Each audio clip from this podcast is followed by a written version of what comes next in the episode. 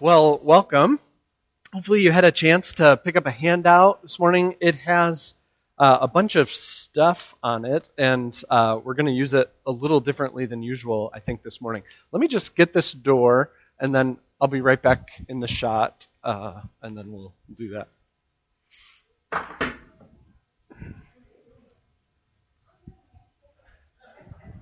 There we go. I'm back. Okay. All right. Well, welcome. Um, there's a there are a lot of things we could cover this morning, and what I really want to do is kind of move quickly through some of the overall content so we can spend most of our time just practicing and doing these things together. Um, I I find that to be really edifying, um, and so that's going to be my goal teaching wise. So why don't I pray and then we'll dive in this morning. Our Father in heaven, we pause just to ask for your help. We've all had many things taking place this morning. Uh, it's, it's a full Sunday in many ways, and we're asking your help for us to be able to think about your word, to be edified by it, to think through how we study it. Thank you that you've revealed yourself to us, and we pray for um, your Spirit's help, that we would be lifelong learners of how to better understand what you've communicated to us in your word. So help us this morning, we pray. In Jesus' name, amen. All right, so um, this class could be called a class of acronyms, and um, I'm just going to keep reviewing them because I. I keep forgetting them. So if I'm forgetting them, I think it would be helpful to review them, both for myself and then probably for you. So when we uh, think about them, the idea of overall meditation on Scripture, which is really the overarching goal of this, is, isn't just to like learn facts, but to move Godward with God's Word um, through meditative prayer. And so TPCA is a really helpful way to think about that. What is the passage teaching? What can I praise God for in the passage? Um, that leads us to confessing the things that we may see in the text of where we fall short, and then also asking asking for the things that the text um, has us think about, and that puts us in a nice, humble, dependent posture. So, TPCA, I keep saying, well, if I say it, it might even confuse you. So, anyhow, that's the order that's helpful. Uh, this week I was doing it out of order, and I was like, boy, it'd be really good if it was flipped. I was doing confess before praise, and I was like, that really doesn't seem to make sense. Then I went back and looked, and it's like, that was stupid. It, uh, it's supposed to make sense. So, anyhow. Another way of uh, thinking about actually studying the text, or what does the text say, that kind of T part, what does it teach? Um, you could think, oh, captor, my captor. I know that's not actually, oh, captain, my captain, but if that helps you remember it, the reason I say, oh, captor, my captor, is the O makes us stop and think, observe, right? With everything we do, just stop and observe the text. So O, and then captor. Um, context analysis, which is what we're looking at now, then problems, like what are the problems of the text, which Ryan will begin exploring next week, themes, obligations, reflection. These are things as we come to a passage and we're saying, what does it teach? This is kind of a helpful process to walk through, and these are some great tools to have in your toolbox. So, we're continuing on today with analysis. So, it is, um, you know, the second thing there um, context analysis. Last week, we talked um, saying there are two main types of analysis. Analysis is just breaking down and analyzing something to see what's there. Um, last week, we talked about narrative analysis. So, a third of the Bible um, are stories or dramas. And so, it's really important to know how do we look at a story? How do stories make their points? And we explored some of those things uh, last week. This week, we're going to look at the other uh, two thirds of Scripture, which is um, related to discourse. And um, with all of these things, well, let me just say this discourse. So, when you think about discourse, it's pretty much everything that's not a story in the Bible, but it's things like the laws, letters, prophecies, proverbs, psalms, speeches, prayers, visions. All those things are discourses. They are um, not a story necessarily. And so even even poetry, it's a it's a form of discourse that kind of has um, some other rules to it that we're not going to talk about as much. But all of this is overall helpful in it. So, when we talk about analyzing discourse, um, we should figure out what it is. And so, discourse analysis is, it's listed there on your handout. Um, discourse analysis is the study of the way that authors put sentences and paragraphs together to make their point. Now, I'm just so curious. I've been kind of picturing this all week, like, um, that as soon as we say discourse analysis and say this is how words and sentences are put together, that half of you, I don't, I don't know what the ratio is, but some of you are like, yes, structure, syntax, I love this stuff. And the other half is like, I'm so glad I got out of high school and don't do this stuff anymore. You're telling me I have to do this in the Bible, right? um, and so I don't know where you. How many of you get excited about syntax? Just out of curiosity. Why don't you?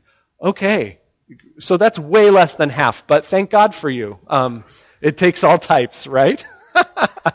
I'm glad you're here. It's just good to know that. How many of you kind of hate it?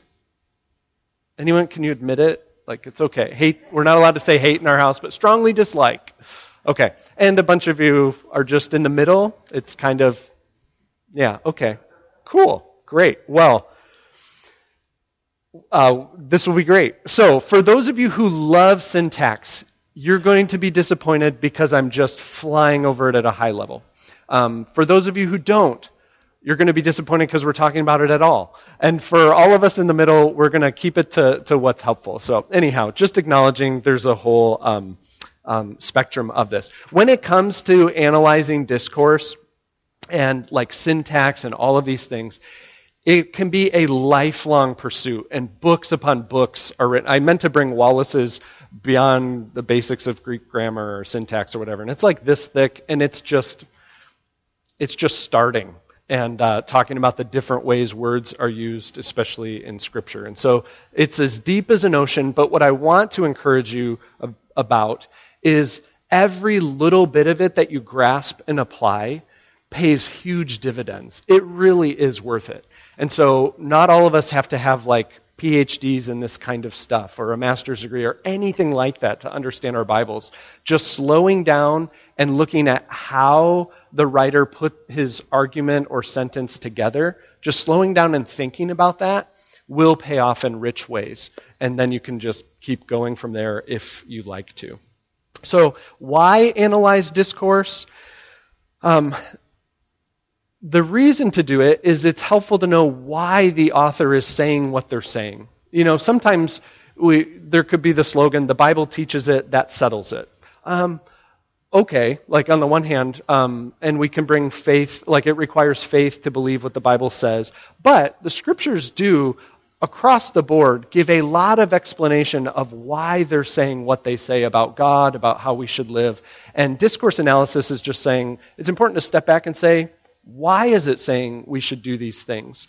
Um, even if we already accept what the Bible teaches just based on the Bible's own authority, discourse analysis is still beneficial because it gives us a better grasp of where that authority is coming from and, and how these arguments are being made. So that's a brief why. I could go on and on. Um, but the real question is how do we analyze discourse? How do we do it? And so I just want to highlight a few main principles. And now, here's where it gets really wild. You ready for this? Normally, we would open our handout and go on to page two. I want you to do something crazy. Flip over your handout and go to page four. You want to know the reason?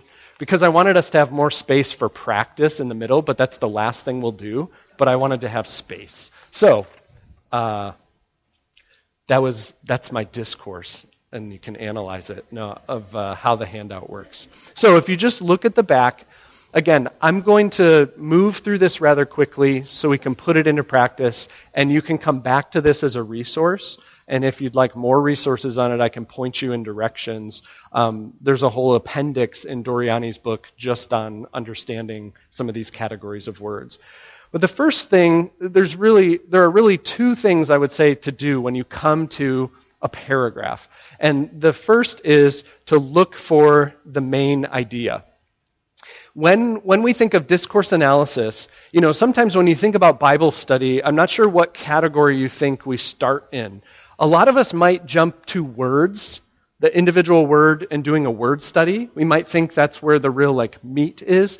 I think it's good to discipline ourselves to say when we come to discourse in Scripture, when we come to scriptural writings, our basic unit of thought is a paragraph.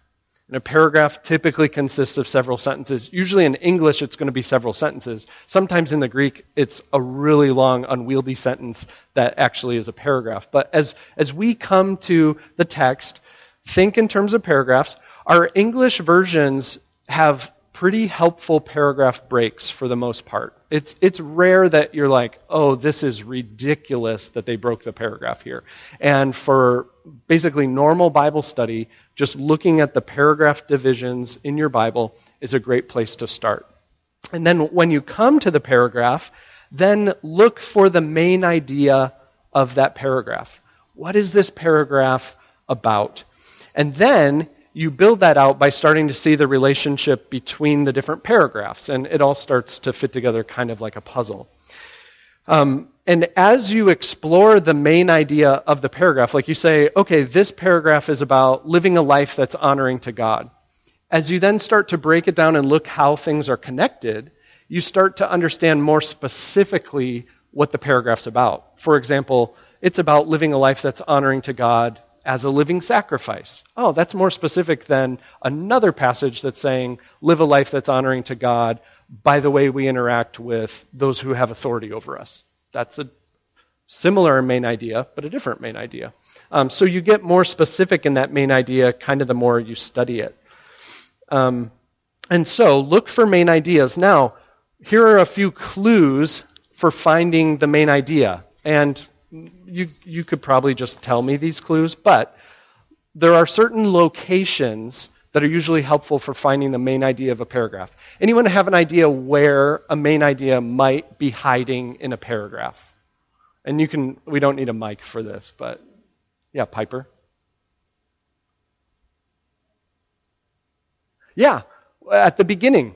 A lot of times the main idea of a paragraph is at the beginning of a paragraph, the, the introduction. Where else can they hide?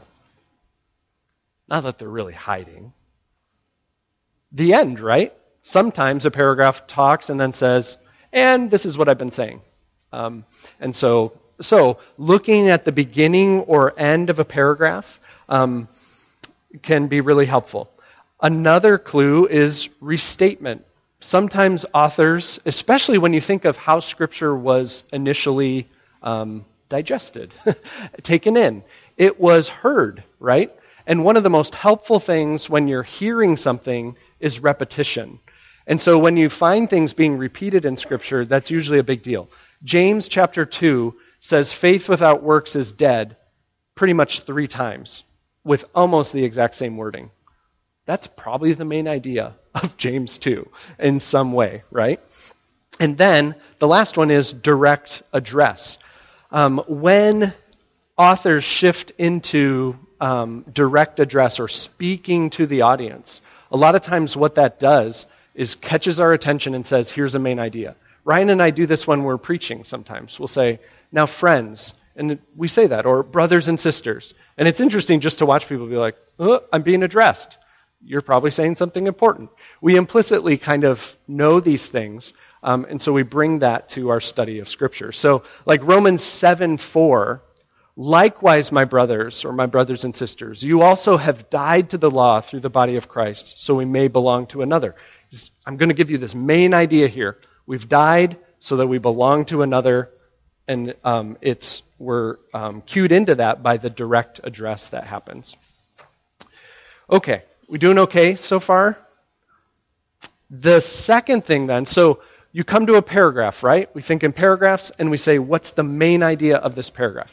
once we kind of have an idea what the main idea is, and again, that's like a hypothesis that you're either substantiating and making more specific, or as you study it more, you might say, oh, I thought that was the main idea, but actually it's this. You know, so the, the process is fluid.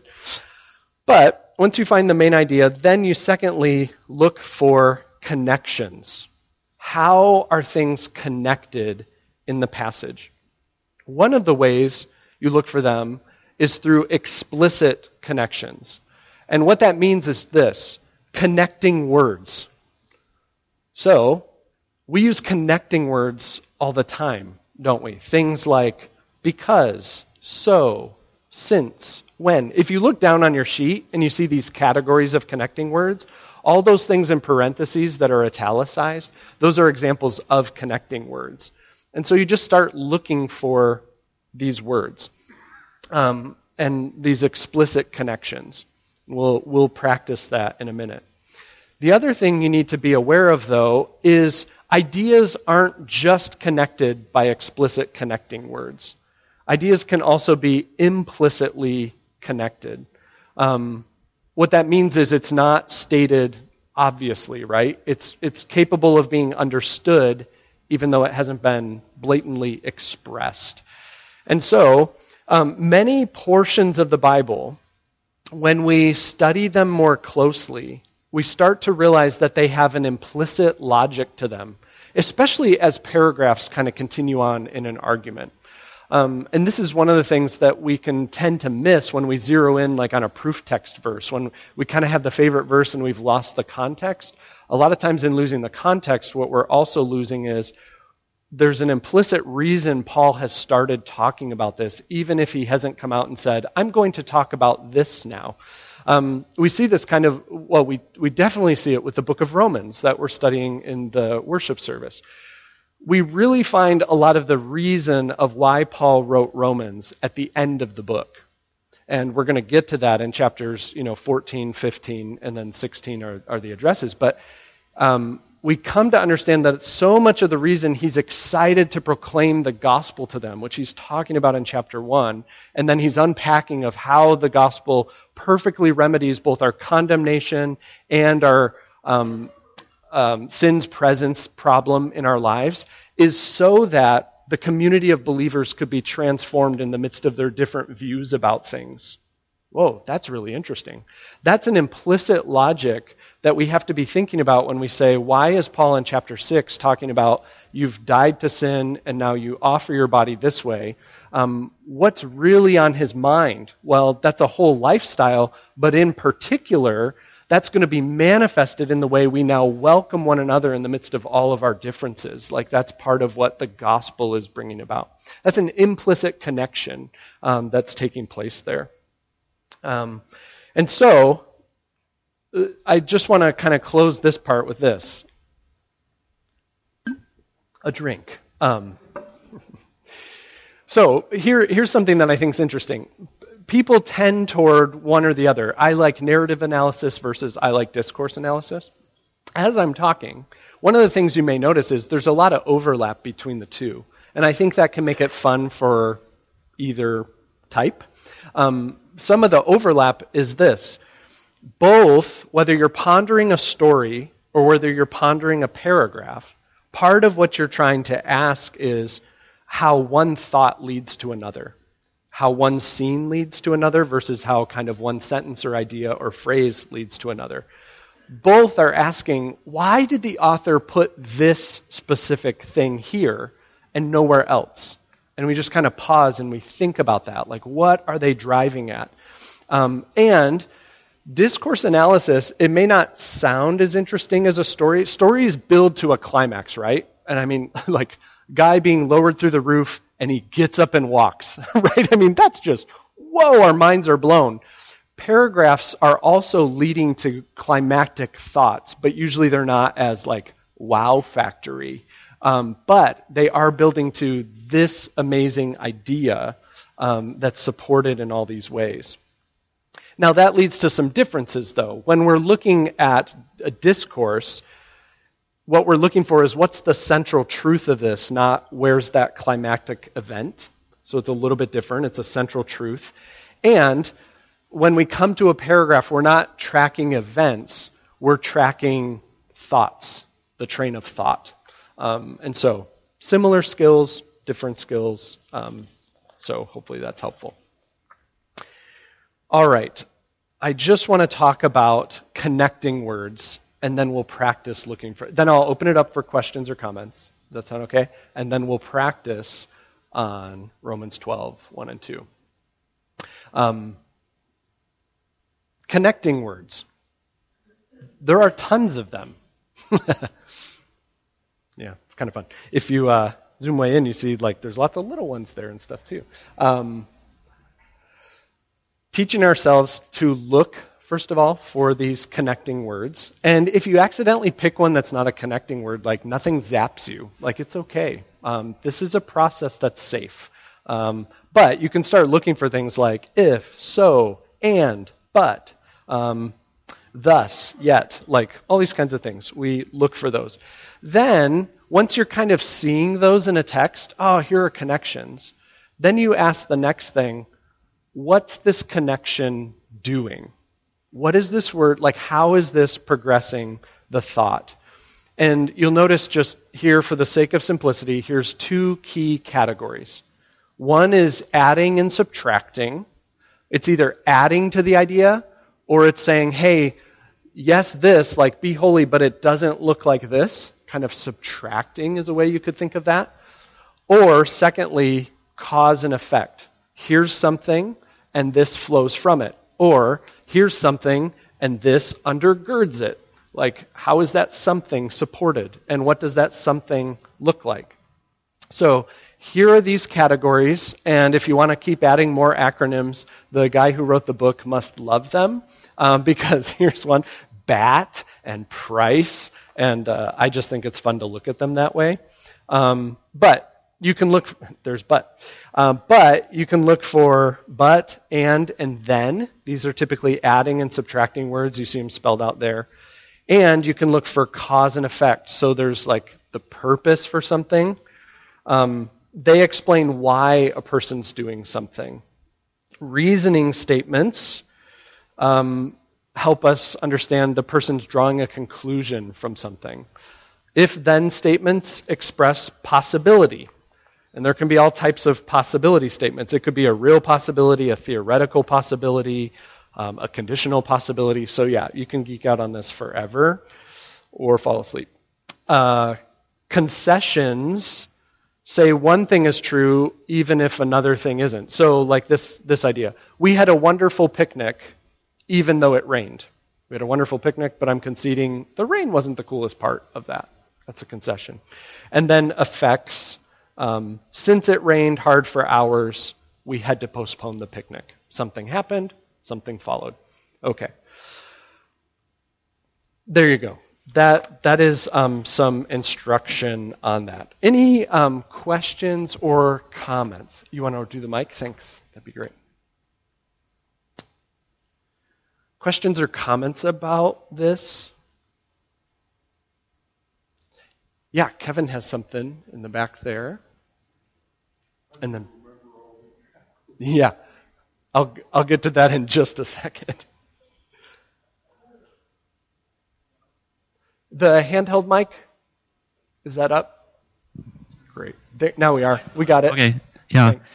Uh, I've noticed in Romans 8 in particular, Paul uses the word for at the beginning of a sentence again and again. It feels to me almost like what we would use a bullet um, mark yeah. in enlisting ideas. Mm-hmm. And so in that case, it didn't feel so much like he's connecting one thought and saying this resu- results in this and that results in this, but he's kind of listing um, ideas mm-hmm. and then connecting them all at the end. Yeah. Does that work? Is that yeah. how it works in Greek? Yes. Yes. Um, Sorry, just thinking about something. Um, yeah, so so a few things from that. One, when we hear connecting words, they can be things like and or commas, where you're just adding to ideas, kind of like you're saying. And you can use the word for to do that. I'm, I'm glad you mentioned that and said, is that what it's like in Greek? Because I had this in my notes and I skipped it. Let's think about the word for. The word for in English can be used in at least 10 different ways. That's wild, isn't it? Um, I could list them out, but some of you would like it, and others of you would just start thinking about other things. But for can be used um, 10 different ways.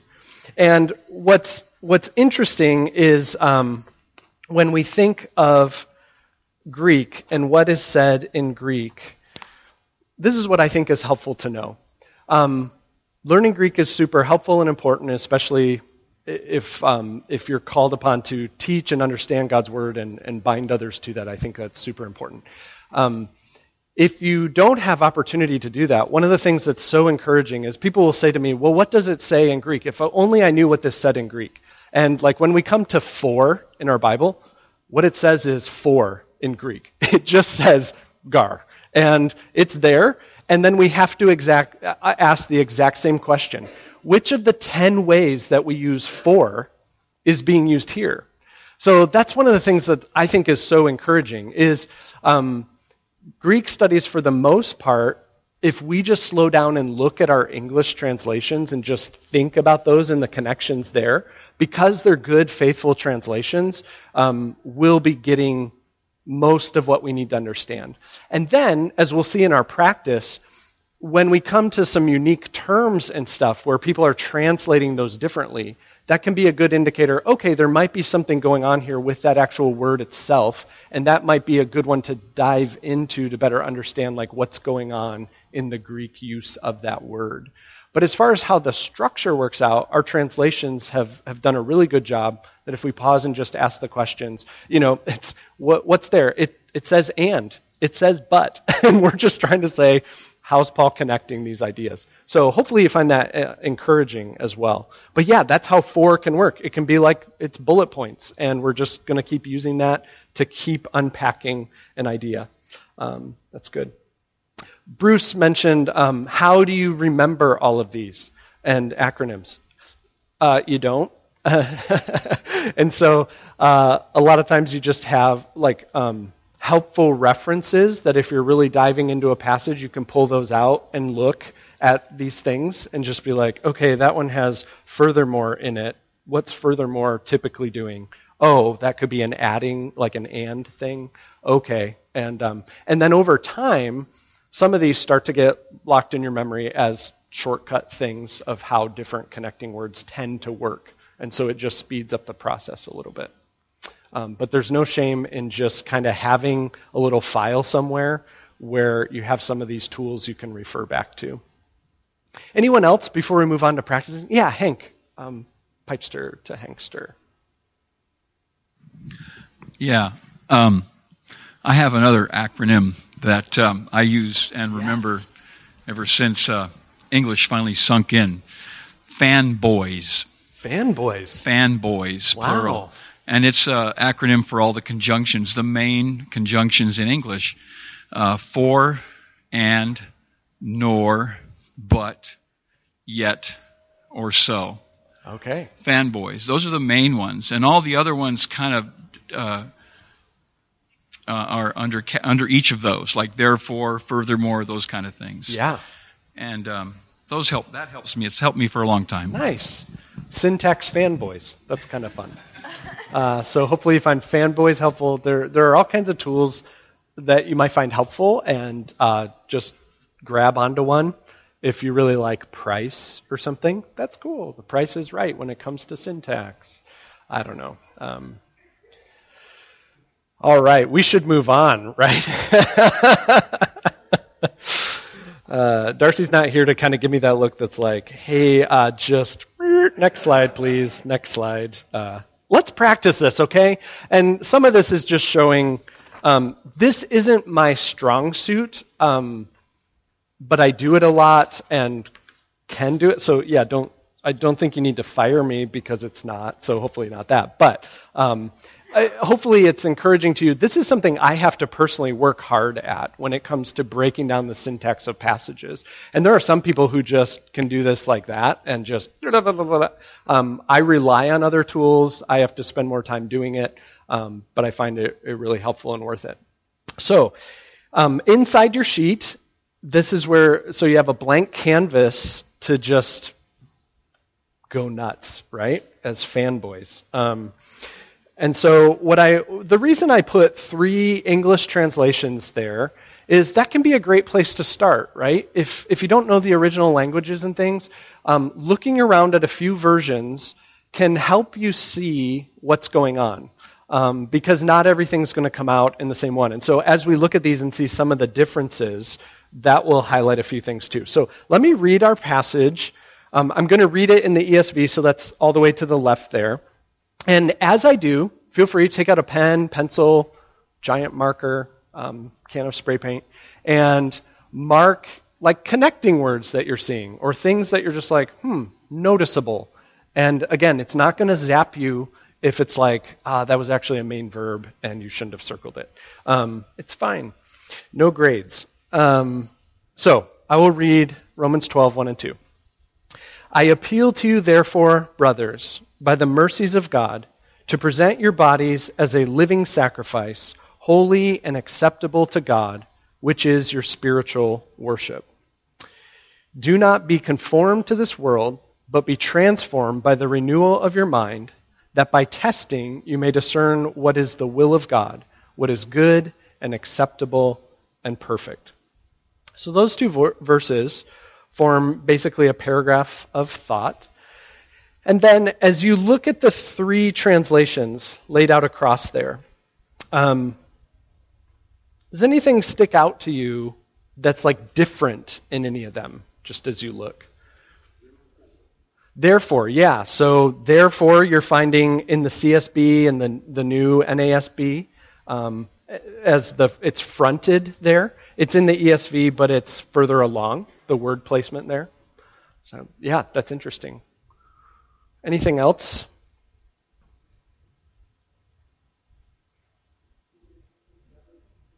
Yeah. Uh, the ESV makes this interesting choice all throughout. And if you had like your ESV Bible open, you'd notice a little number one um, by brothers, and it would have a footnote that says, or brothers and sisters, whereas the CSB and the NASB put that right in there explicitly. Um, when the Bible is using this term brothers, it's, it's referring to brothers and sisters, hey, whole group of people, um, which I think can be really helpful to explicitly spell out, let alone lest we think it's kind of mainly for the men, but women get to listen in or something like that. No, this is brothers and sisters, um, and that's spelled out in those. Yeah, Pipester.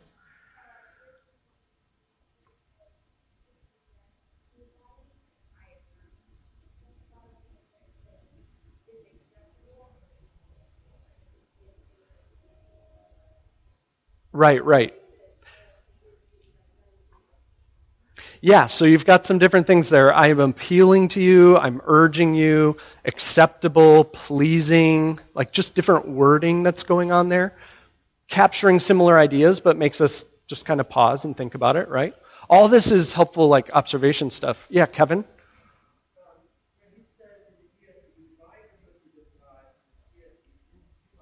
Yeah,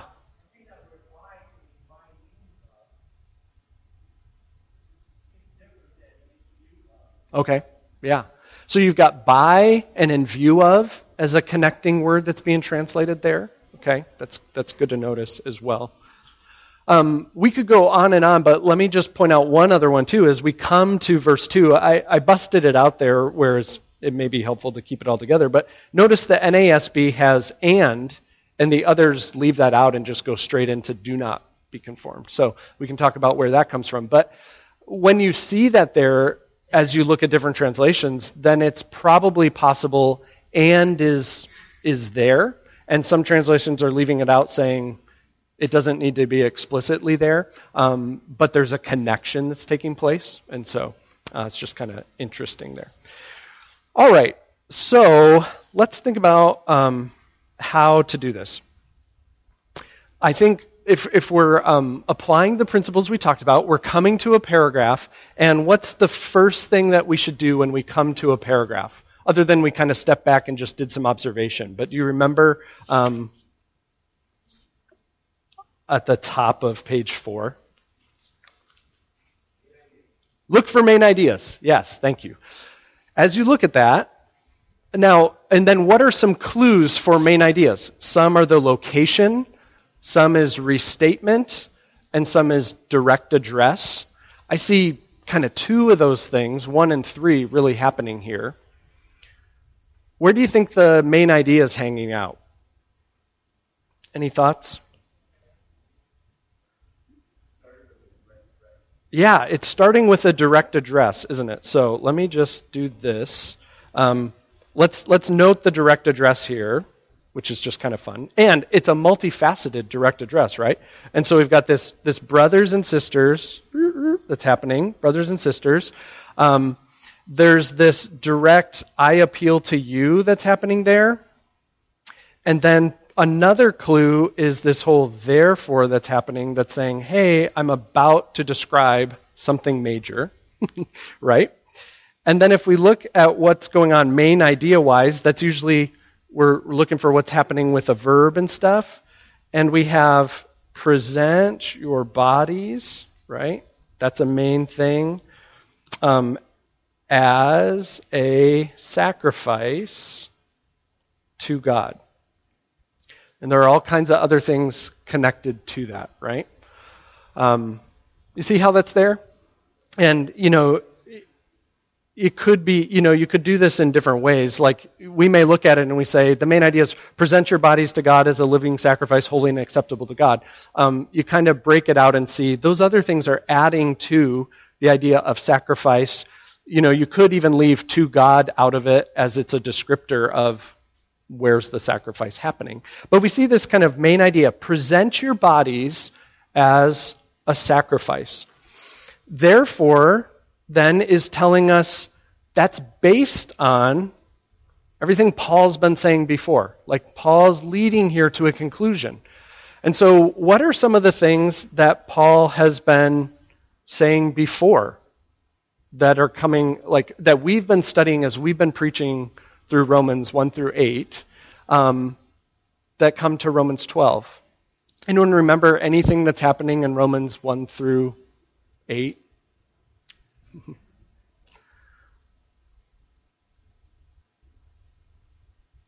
it's not a trick question in that it's probably easier than you think. But what's the grand thing that Paul's been unpacking um, in Romans 1 through 8? Yeah, Eamon? You can just. Yeah, this good news of the gospel that our sin has been forgiven, that we have been justified by the work of Christ, and that we've been set free from sin.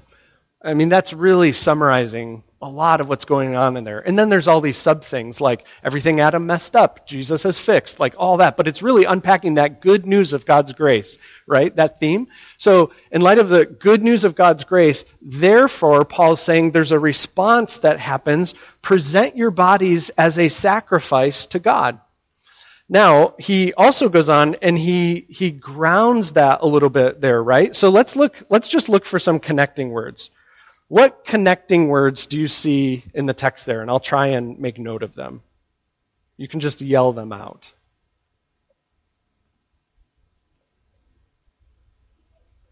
Yeah, there's an and. Yeah, so we've got holy and acceptable. Um, something that's interesting that we do in English is we can leave out an and and just kind of have a comma going on too, and there's a connection that's taking place there. So it's just interesting to see this um, comma connection here. We have earlier on we have by, right? He's appealing, and then there's this by this, and so we could talk about what that's doing. Anything else that's interesting? Maybe Two? Yeah, where do where are you seeing that? Just to present? Okay, to God. Yep. So it's to God that's telling us where that's going. Yeah, Piper?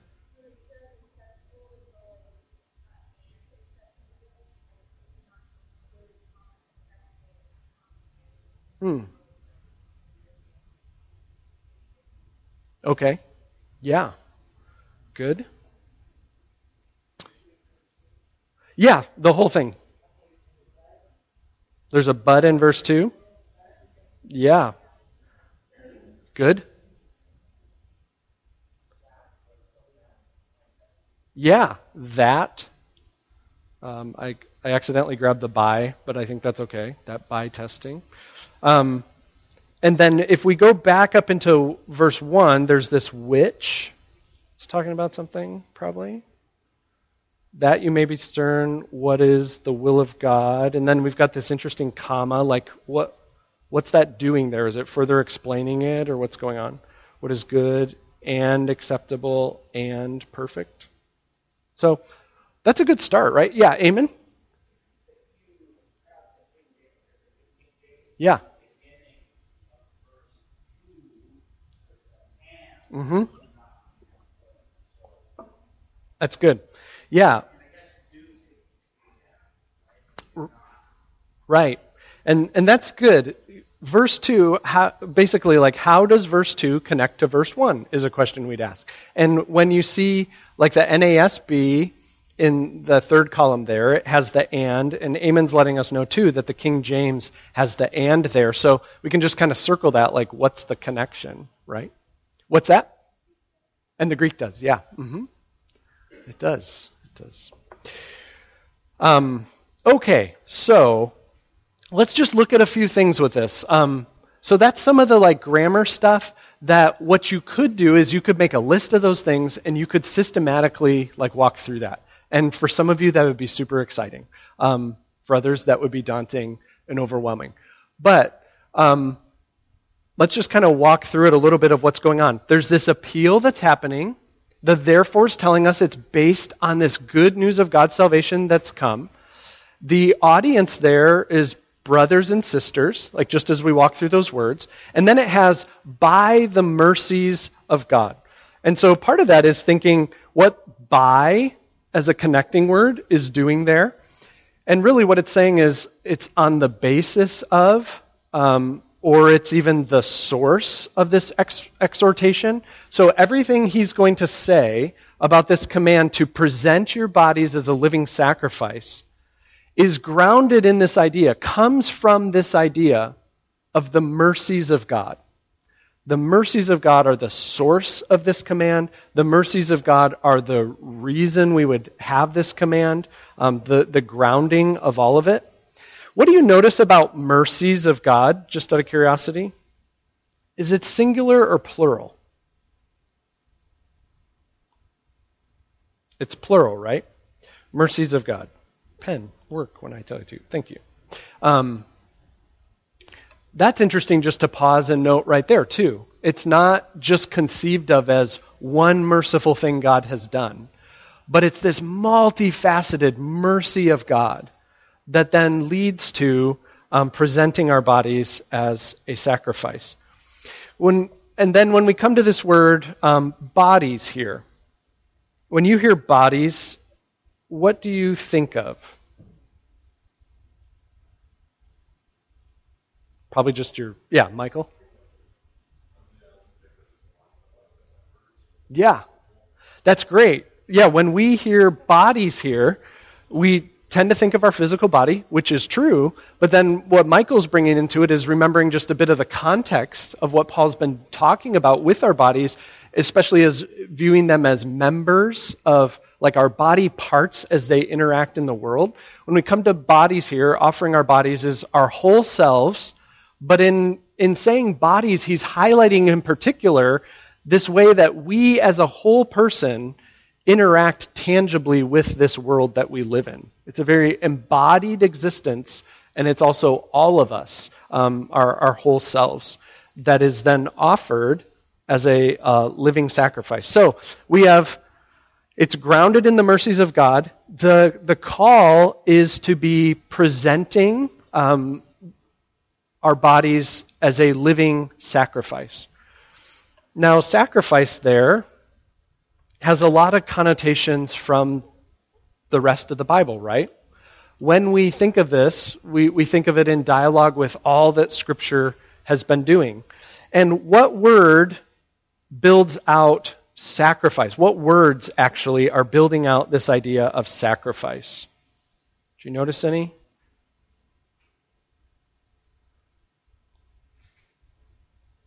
Trying to pick what color. Let's do sacrifice words in red, I guess. So, what words are describing the sacrifice?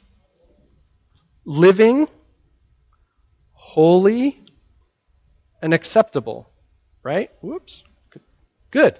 Those are all describing this sacrifice that we are presenting our entire selves as to God.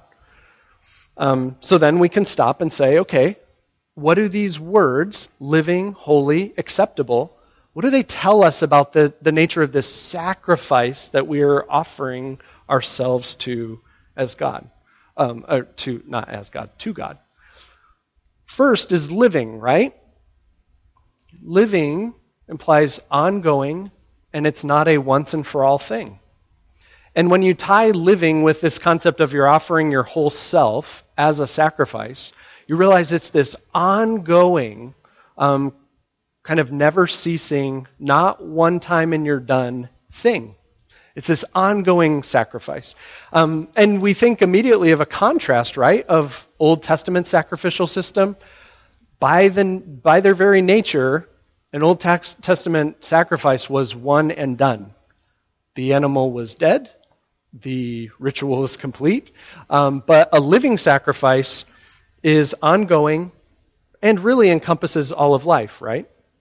Holy, again, is connected to sacrifice. So when we think of a sacrifice as being holy, that's referring to it being set aside for God's use and in service to God, in contrast to being profane or just not in service to God. And so we are able to offer ourselves in a living, ongoing way as a sacrifice that is set aside to God for his service. And then the other word is acceptable, right? Third word being acceptable. How else is it translated in other um, verses or other translations? Well pleasing, right? So we have acceptable, well pleasing. Um, some of us, when we hear, offer your body to God in a way that's pleasing to Him, immediately we think of questions of like, well, wait a minute, what is displeasing? Or have I pleased God enough? Or um, is He just there waiting to be displeased by what I do? When we see that this is connected to a sacrifice that is well pleasing or is acceptable, we, we realize the imagery that's tied to it from the Old Testament, don't we? What was a pleasing sacrifice to God? What was an acceptable sacrifice to God? Yeah, it, so there was without blemish, which then sends us back to by the grace of God through the work of Christ, this can be somehow acceptable without without blemish. So it was without blemish. It was done in accord with what God had said. And what was the result? Like when, when God was saying, This is a sacrifice that's well pleasing to me or acceptable to me, He's saying that the aroma of it itself brought pleasure to him, right?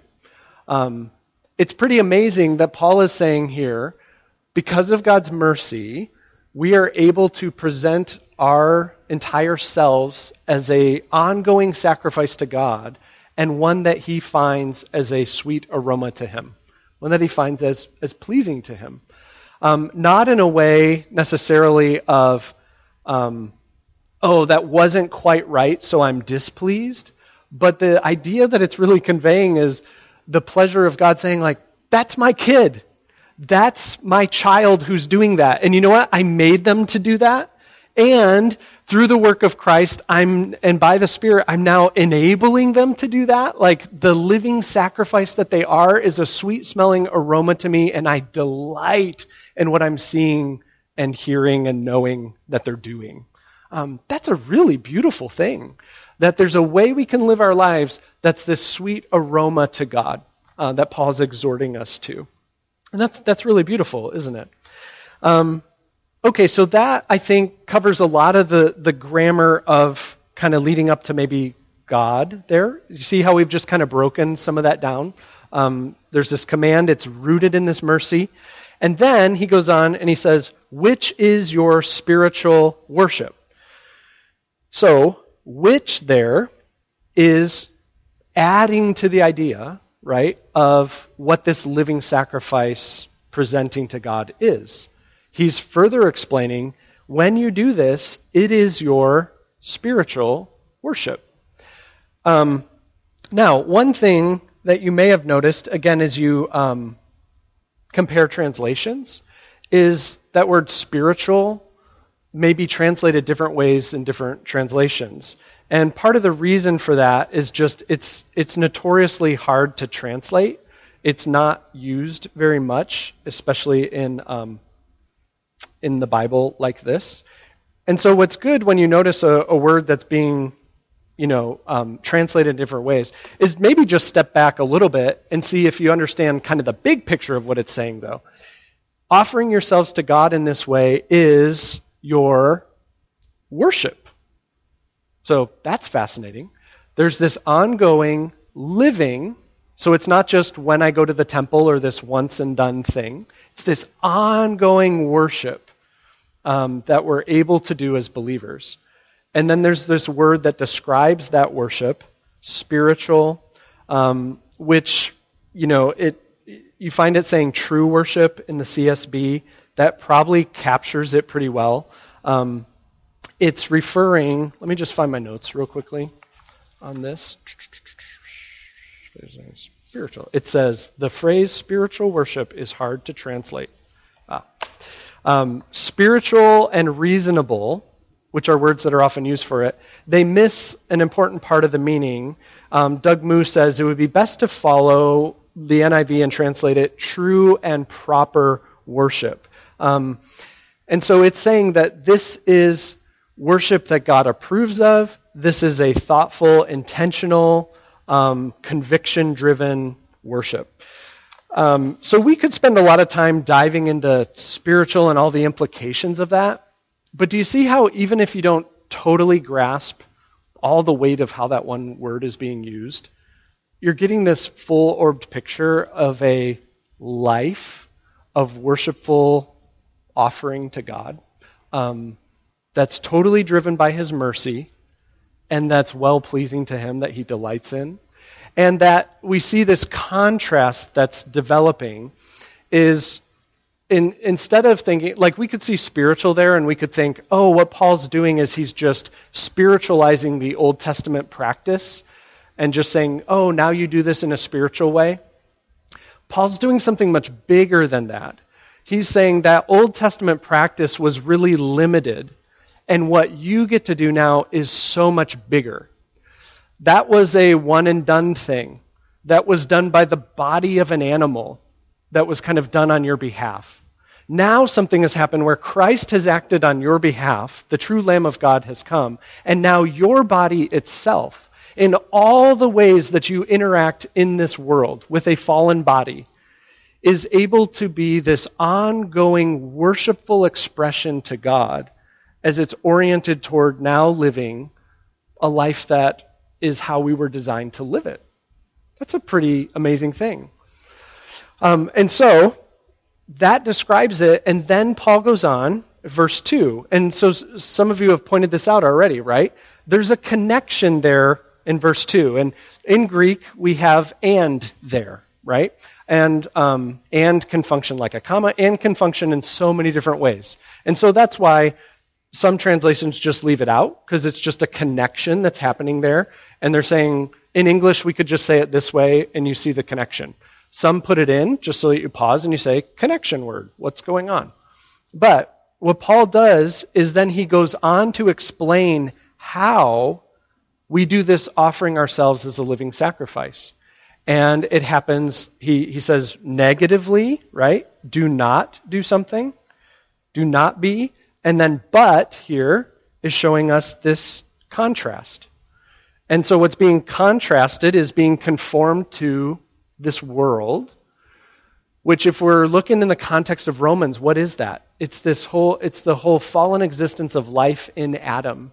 This whole way of having futile minds and having bodies that are then offered as weapons of unrighteousness. Don't continue to be conformed that way as you were in Adam, but instead, there's this transformation that can happen by the renewal of your mind.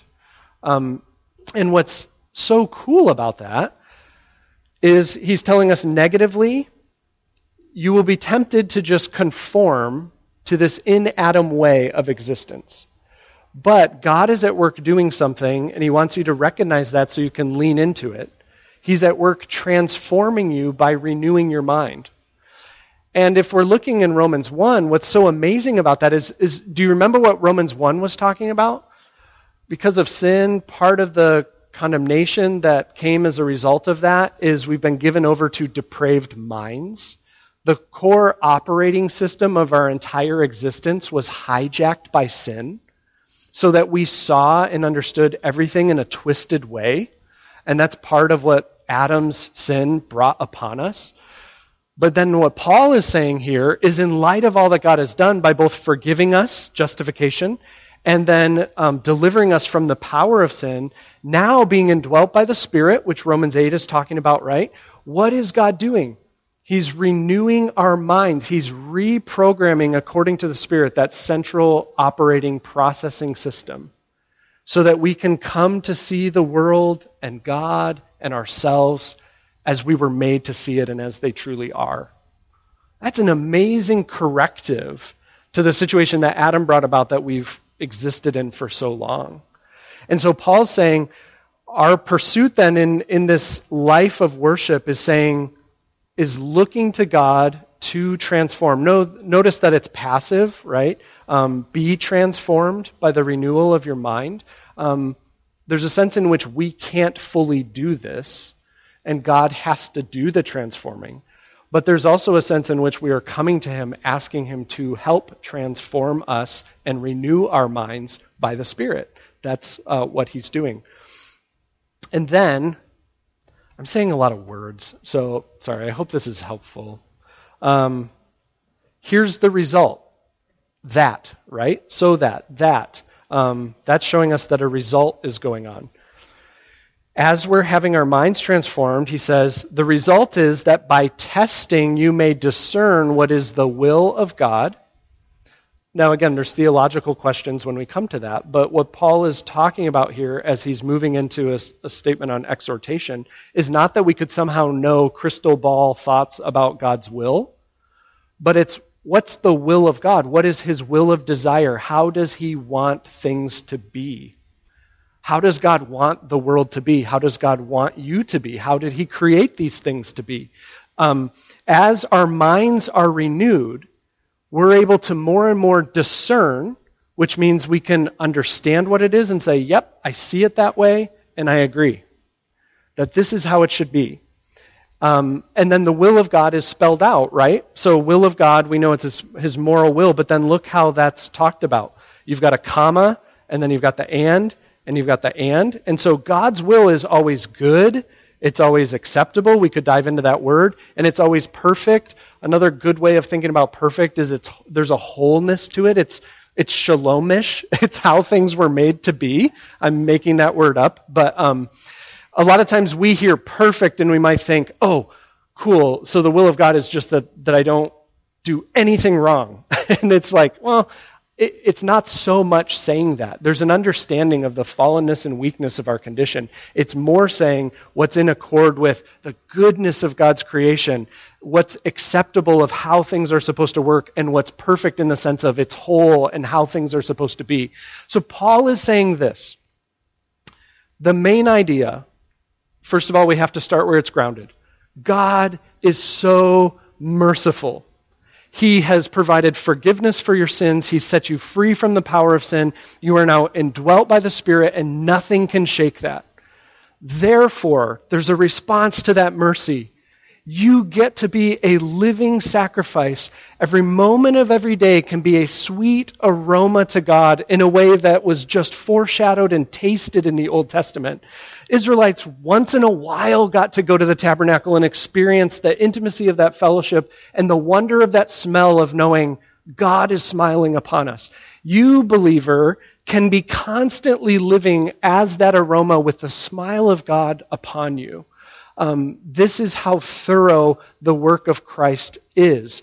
It's a worshipful existence in the most mundane. Your very body, all that it interacts with, all the limitations of it, it's sleeping for a bunch of hours. And what is it? It can be worship to God in its orientation of being offered to Him. How do we do that? How in the world could this start to be how I live? And then he says, well, it's one thing is this you, you have been shaped by this way of being in Adam, and everything around you operates according to that.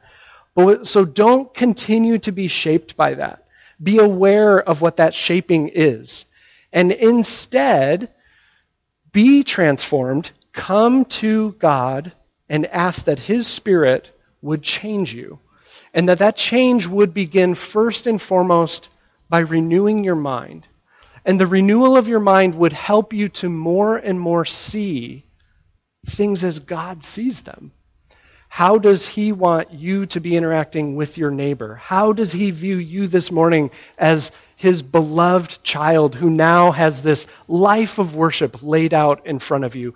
In the most smallest things of entering something into a spreadsheet, or driving to work, or wiping a runny nose, or trying to go to bed at a reasonable time because as a creature you need sleep. Worship to God, sweet aroma to Him and but come to him saying, "Make me more this way by your Spirit." Um, man, I really tried to fit it. That's what the passage teaches. I think it's worth praising God for, right? All those mercies that are plural, we go there. What do we confess? I tend to be conformed to the world and don't even see it. I don't realize all these worshipful opportunities and the living sacrifice that I am able to be. Forgive me. What do you ask? Renew my mind. Forgive me for the ways I don't see this. Give me the ability to see it. Give me the will and heart to offer my body this way over and over again and to know the, the joy and the sweetness of God's celebratory exclamation, That's my kid. And I, as a triune God, Father, Son, and Holy Spirit, just enabled that sweet smelling thing, that sweet smelling thought to happen. Um, and we get to share in the delight of that. Let me pray. Our Father in heaven, we thank you for your word and um, thank you for the benefit of being able to just stop and look at it. We all come to it with different skills of these things, and thank you that um, you're not coming, uh, you're not testing us on it, but you're saying, Will you come and will you look at the riches of what I have laid out for you? And will you know the wonder of all that I'm seeking to do um, through the work of Christ and now by the Spirit? So we thank you for this, and we pray that you just help us to humbly grow in our love for your word, in our dependence upon your word, and most of all, just our love for you as you've revealed yourself in Christ. It's in his name we pray. Amen. Thanks, everyone. Ryan will be solving all the problems in the Bible next week because that's what the P in captor says. So, so bring your problem texts.